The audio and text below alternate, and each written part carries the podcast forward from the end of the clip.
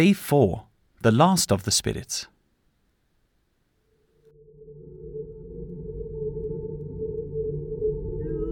The phantom slowly, gravely, silently approached. When it came, Scrooge bent down upon his knee, for in the very air through which the spirit moved, it seemed to scatter gloom and mystery. It was shrouded in a deep black garment which concealed its head, its face, its form, and left nothing of it visible save one outstretched hand. But for this it would have been difficult to detach its figure from the night and separate it from the darkness by which it was surrounded. He felt that it was tall and stately when it came beside him, and that its mysterious presence filled him with a solemn dread. He knew no more, for the spirit neither spoke nor moved. Am I in the presence of the ghost of Christmas yet to come? The spirit answered not, but pointed onward with its hand. You are about to show me shadows of the things that have not happened, but will happen in time before us. Is that so, Spirit? The upper portion of the garment was contracted for an instant in its folds, as if the spirit had inclined its head. That was the only answer he received. Although well used to ghostly company by this time, Scrooge feared the silent shape so much that his legs trembled beneath him, and he found that he could hardly stand when he prepared to follow it. The spirit paused a moment, as observing his condition, and giving him time to recover. But Scrooge was all the worse for this. It filled him with a vague, uncertain horror to know that behind the dusky shroud there were ghostly eyes intently fixed upon him, while he, though he stretched his own to the utmost, could see nothing but a spectral hand and one great heap of black. Ghost of the future, I fear you more than any spectre I have seen. But as I know your purpose is to do me good, and as I hope to live to be another man from what I was, I am prepared to bear your company and do it with a thankful heart. Will you not speak to me? It gave him no reply. The hand was pointed straight before them. Lead on. Lead on. The night is waning fast, and it's precious time to me, I know. Lead on, spirit. The phantom moved away as it had come towards him. Scrooge followed in the shadow of its dress, which bore him up, he thought, and carried him along. They scarcely seemed to enter the city, for the city rather seemed to spring up about them and encompass them of its own act.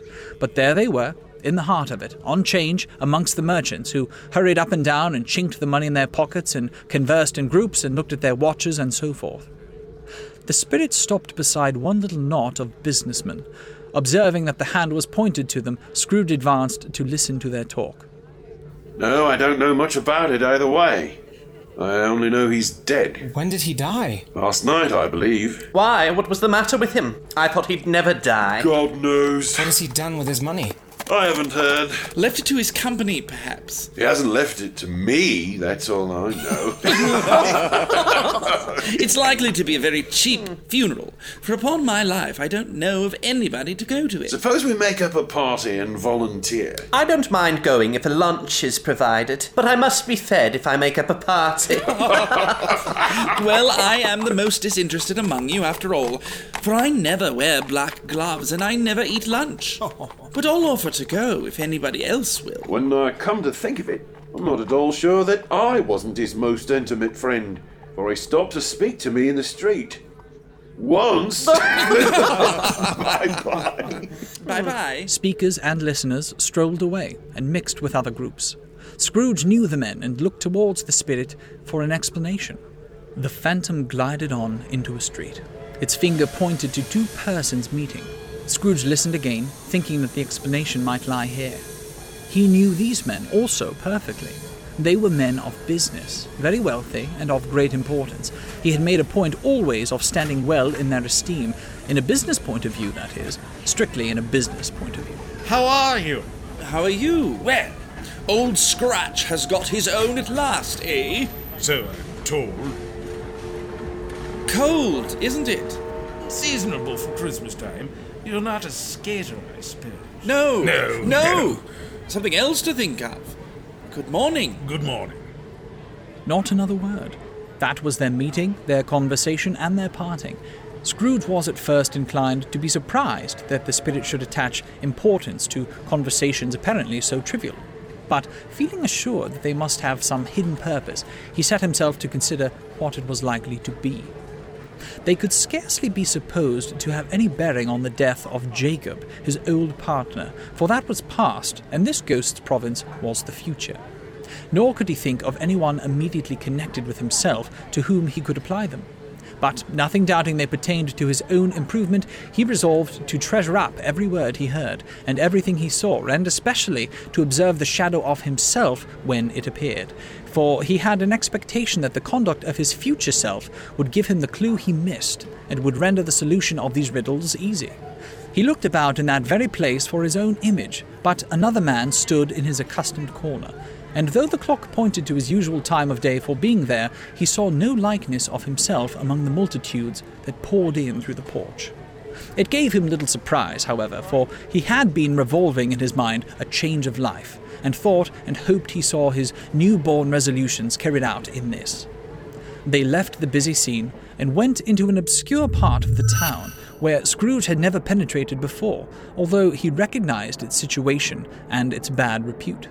The ways were foul and narrow, the shops and houses wretched, the people half naked, drunken, slipshod, ugly, and the whole quarter reeked with crime, with filth and misery. Far in this den there was a low browed, beetling shop, where iron, old rags, bottles, bones, and greasy offal were brought. Upon the floor within were piled up heaps of rusty keys, nails, chains, hinges, files, scales, weights, and refuse iron of all kinds. Secrets that few would like to scrutinize were bred and hidden in mountains of unseemly rags, masses of corrupted fat, and sepulchres of bones. Sitting in among the wares he dealt in, by a charcoal stove made of old bricks, was a grey haired rascal, nearly seventy years of age, who had screened himself from the cold air without by a frowsy curtaining of miscellaneous tatters hung upon a line, and smoked his pipe in all the luxury of calm retirement. Scrooge and the Phantom came into the presence of this man just as a woman with a heavy bundle slunk into the shop. But she had scarcely entered when another woman, similarly laden, came in too. And she was closely followed by a man in faded black who was no less startled by the sight of them than they had been upon the recognition of each other. After a short period of blank astonishment, in which the old man with the pipe had joined them, they all three burst into a laugh. Let the charwoman alone to be the first. Let the laundress alone to be the second, and let the undertaker's man alone to be the third. Look here, old Joe. Here's a chance if we haven't all three met here without meaning it. You couldn't have met in a better place. Come into the parlour. You two ain't strangers. Stop till I shut the door of the shop. Ah, how it streaks. There ain't such a rusty bit of metal in the place as its own hinges, I believe. And I'm sure there's no such old bones here as mine. We're all suitable to our calling. We're well matched. Come into the parlour. Come into the parlour. The parlour was the space between the screen of rags. The old man raked the fire together with an old stair rod, and while he did this, the woman who had already spoken threw her bundle on the floor and sat down in a flaunting manner on a stool, crossing her elbows on her knees and looking with a bold defiance at the other two. What odds then? What odds, Mrs. Dilber? Every person has a right to take care of themselves. He always did. Ah, that's true indeed. No man more so. Why then, don't stand there staring as if you was a afraid, woman. Who's the wiser? We're not going to pick holes in each other's coats, I suppose. Oh, no, indeed, I should hope not. Very well, then, that's enough. Who's the worse for the loss of a few things like these? Not a dead man, I suppose. No, indeed. Um, if he wanted to keep him after he was dead, wicked old screw, why wasn't he natural in his lifetime? If he had been, he'd have had someone to look after him when he was struck with death, instead of lying, gasping out his last there, alone by himself. It's the truest word that ever was spoke. It's a judgment on him. Open that bundle, old Joe, and let me know the value of it. Speak out plain. I'm not afraid to be the first. nor afraid for them to see it. We know pretty well that we were helping ourselves before we met here, I believe. It's no sin. Open the bundle, Joe! But the gallantry of her friends would not allow of this, and the man in faded black mounting the breach first produced his plunder. It was not extensive a seal or two, a pencil case, a pair of sleeve buttons, and a brooch of no great value were all. They were severally examined and appraised by old Joe, who chalked the sums he was disposed to give for each upon the wall, and added them up into a total when he found there was nothing more to come. That's your account, and I wouldn't give another sixpence if I was to be boiled for not doing it. Who's next? Mrs. Dilber was next. Sheets and towels, a little wearing apparel, two old fashioned silver teaspoons, a pair of sugar tongs, and a few boots. Her account was stated on the wall in the same manner. I always give too much to ladies. It's a weakness of mine, and that's the way I ruin myself. that's your account. If you asked me for another penny and made it an open question, I'd repent of being so liberal and knock off half a crown. And now undo my bundle, Joe. Joe went down on his knees for the greater convenience of opening it, and having unfastened a great many knots, dragged out a large and heavy roll of some dark stuff. What do you call this? Bed curtains? Oh, bed curtains. You don't mean to say you took them down, rings and all, with them lying there? Yes, I do. Why not? Ha ha! You were born to make your fortune, and you'll certainly do it. I certainly shan't hold my hand when I can get anything in it by reaching it out for the sake of such a man as he was, I promise you. Joe, don't drop that oil upon the blankets now. His blankets? Who else's do you think? He isn't likely to take cold without them, I dare say.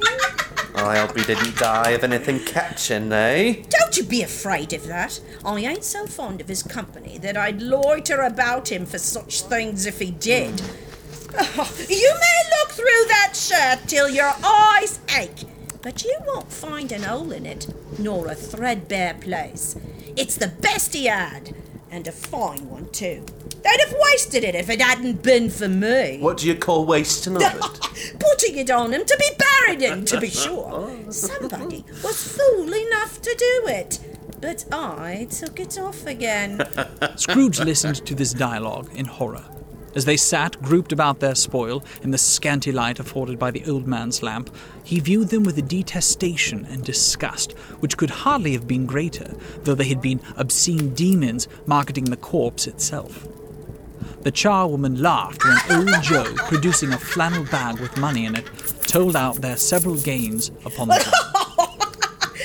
this is the end of it, you see. He frightened everyone away from him when he was alive to profit us when he was dead.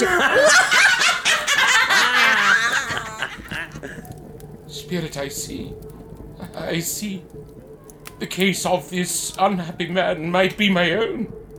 My life tends that way now. Merciful heaven, what is this? He recoiled in terror, for the scene had changed, and now he almost touched a bed. A bare, uncurtained bed, on which, beneath a ragged sheet, there lay a something covered up, which, though it was silent, announced itself in awful language. The room was very dark, too dark to be observed with any accuracy, though Scrooge glanced round it in obedience to a secret impulse, anxious to know what kind of room it was. A pale light fell straight upon the bed, and on it, plundered and bereft, unwatched, unwept, uncared for, was the body of this man. O cold, cold, rigid, dreadful death, set up thine altar here. He thought, if this man could be raised up now, what would be his foremost thoughts? Avarice? Hard dealing? Griping cares? They have brought him to a rich end, truly. A cat was tearing at the door, and there was a sound of gnawing rats beneath the hearthstone. What they wanted in the room of death, and why they were so restless and disturbed, Scrooge did not dare to think. Spirit, this is a fearful place.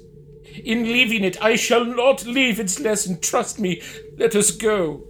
Still, the ghost pointed with an unmoved finger to the head. I understand you, and I would do it if I could. But I have not the power, Spirit. I have not the power. Again it seemed to look upon him. If there is any person in the town who feels emotion caused by this man's death, show that person to me, Spirit, I beseech you. The phantom spread its dark robe before him for a moment, like a wing, and withdrawing it, revealed a room by daylight, where a mother and her child was. She was expecting someone, and with anxious eagerness, for she walked up and down the room, started at every sound, looked out from the window, glanced at the clock, tried, but in vain, to work with her needle. At length, the long expected knock was heard. She hurried to the door and met her husband, a man whose face was careworn and depressed though he was young. There was a remarkable expression in it now, a kind of serious delight of which he felt ashamed and which he struggled to repress. He sat down by the fire, and when she asked him faintly what news, he appeared embarrassed how to answer. Is it good? Or bad? Bad? We are quite ruined. No, there is hope yet, Caroline. If he relents, there is. Nothing is past hope, if such a miracle has happened. He's past relenting. He's dead.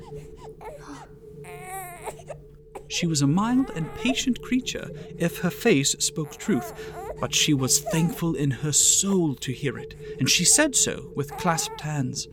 She prayed forgiveness the next moment and was sorry, but the first was the emotion of her heart. What the half drunken woman told me last night was quite true. He was not only very ill, but dying then.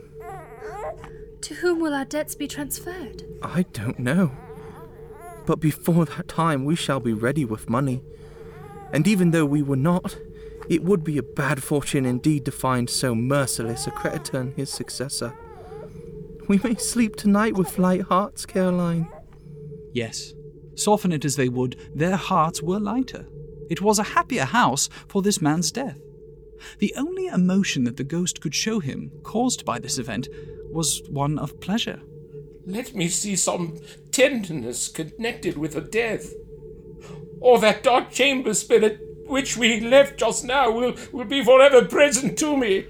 The ghost conducted him through several streets familiar to his feet, and as they went along, Scrooge looked here and there to find himself, but nowhere was he to be seen.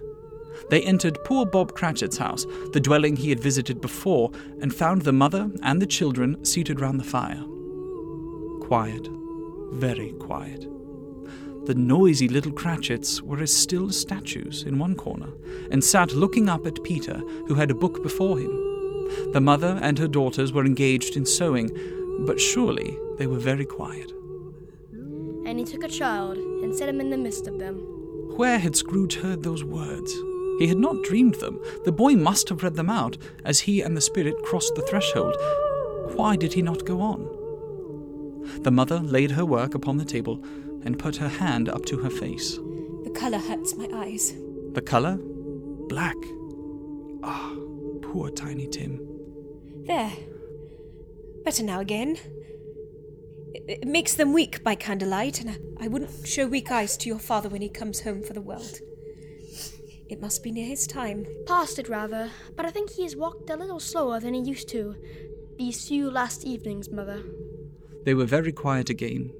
At last she said, in a steady, cheerful voice that only faltered once, I have known him to walk. I have known him to walk with Tiny Tim upon his shoulders very fast. Very fast indeed. So have I. And so have I. But he was very light to carry, and your father loved him so that it was no trouble. No trouble at all. Ah, and here is your father at the door. She hurried out to meet him, and little Bob, in his comforter, he had need of it, poor fellow, came in. His tea was ready for him on the hob, and they all tried who should help him to it most. Then the two young Cratchits got upon his knees and laid each child a little cheek against his face, as if they said, Don't, mind it, father. Don't, be grieved. Bob was very cheerful with them, and spoke pleasantly to all the family. He looked at the work upon the table and praised the industry and speed of Mrs. Cratchit and the girls. I have no doubt you'll be done long before Sunday. Sunday? You went today then, Robert? Yes, my dear. I wish you could have gone. It would have done you good to see how green a place it is. But you'll see it often. I promised him that I would walk there on a Sunday. My little, little child. My little child. He broke down all at once. He couldn't help it. If he could have helped it, he and his child would have been farther apart, perhaps, than they were. He left the room and went upstairs into the room above, which was lighted cheerfully and hung with Christmas. There was a small chair set close beside the still child, and there were signs of someone having been there lately. Poor Bob sat down in it, and when he had thought a little and composed himself, he kissed the little face. He was reconciled to what had happened, and went down again quite happy. They drew about the fire and talked, the girls and mother working still. Bob told them of the extraordinary kindness of Mr. Scrooge's nephew, whom he had scarcely seen but once, and who, meeting him in the street that day, inquired what had happened to distress him. He said I looked a little, just a little down, you know. On which, for he is the pleasantest spoken gentleman you ever heard, I told him. I am heartily sorry for it, Mr. Cratchit, he said, and heartily sorry for your good wife. By the by, how he ever knew that, I don't know. Knew what, my dear? Why, that you were a good wife. Everybody knows that. Very well observed, my boy. I hope they do. Heartily sorry for your good wife. If I can be of service to you in any way, he said, giving me his card, that's where I live. Pray come to me. Now, it wasn't for the sake of anything he might be able to do for us, so much as for his kind way that this was quite delightful. It really seemed as if he had known our Tiny Tim and felt with us. I'm sure he is a good soul. You would be sure of it, my dear, if you saw and spoke to him. I shouldn't be at all surprised, mark what I say, if he got Peter a better situation. Only hear that, Peter. And then Peter will be keeping company with someone and setting up for himself. Get along with you. It's just as likely as not one of these days. Though there's plenty of time for that, my dear. But however and whenever we part from one another, I am sure we shall none of us forget poor Tiny Tim, shall we? Or this first parting that there was among us. Never, Father. No, never. And I know, I know, my dears, that when we recollect how patient and how mild he was, although he was a little, little child, we shall not quarrel easily among ourselves and forget poor Tiny Tim in doing it. Never, Father. No, no, never. I am very happy. I am very happy. Mrs. Cratchit kissed him, his daughters kissed him, the two young Cratchits kissed him, and Peter and himself shook hands. Spirit of Tiny Tim, thy childish essence was from God. Spectre, something informs me that our parting moment is at hand. I know it, but I know not how. Tell me what man that was whom we saw lying dead. The ghost of Christmas yet to come conveyed him as before, but there seemed no order in these latter visions, save that they were in the future. The spirit did not stay for anything, but went straight on through the town, until besought by Scrooge to tarry for a moment. This court through which we hurry now is where my place of occupation is, and has been for a length of time. I see the house. Let me behold what I shall be in days to come. The spirit stopped. The hand was pointed elsewhere. House is yonder. Why do you point away? The inexorable finger underwent no change. Scrooge hastened to the window of his office and looked in. It was an office still, but not his. The furniture was not the same, and the figure in the chair was not himself. The phantom pointed as before. He joined it once again, and wondering why and whither he had gone, accompanied it until they reached an iron gate. He paused to look round before entering. A churchyard. Here, then, the wretched man whose name he had now to learn lay underneath the ground. It was walled in by houses, overrun by grass and weeds, the growth of vegetation's death, not life, choked up with too much burying. The spirit stood among the graves and pointed down to one. He advanced towards it trembling. The phantom was exactly as it had been, but he dreaded that he saw new meaning in its solemn shape. Before I draw nearer to that stone to which you point, answer me one question. Are these the shadows of the things that will be? Or are they shadows of things that may be only? Still, the ghost pointed downward to the grave by which it stood. Men's courses will foreshadow certain ends, to which, if persevered, they must lead. But if the courses be departed from, the ends will change. Let us say it is thus with what you show me. The spirit was immovable as ever.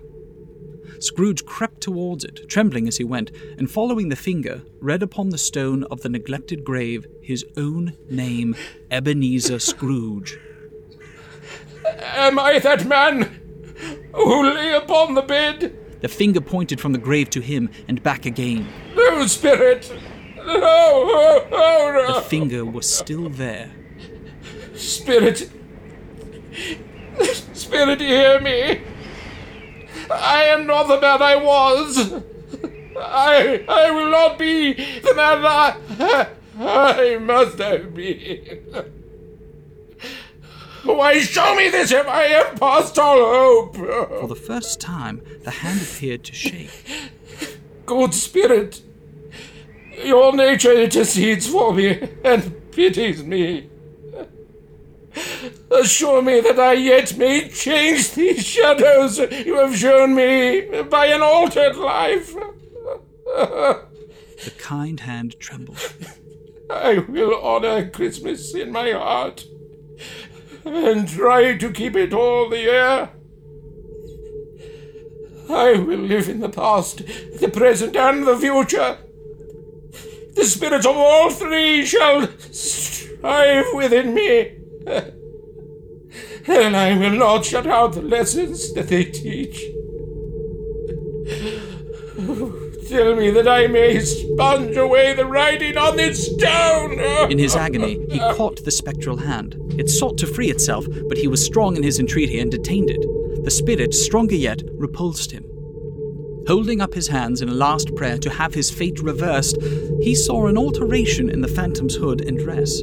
It shrunk, collapsed, and dwindled down into a bedpost.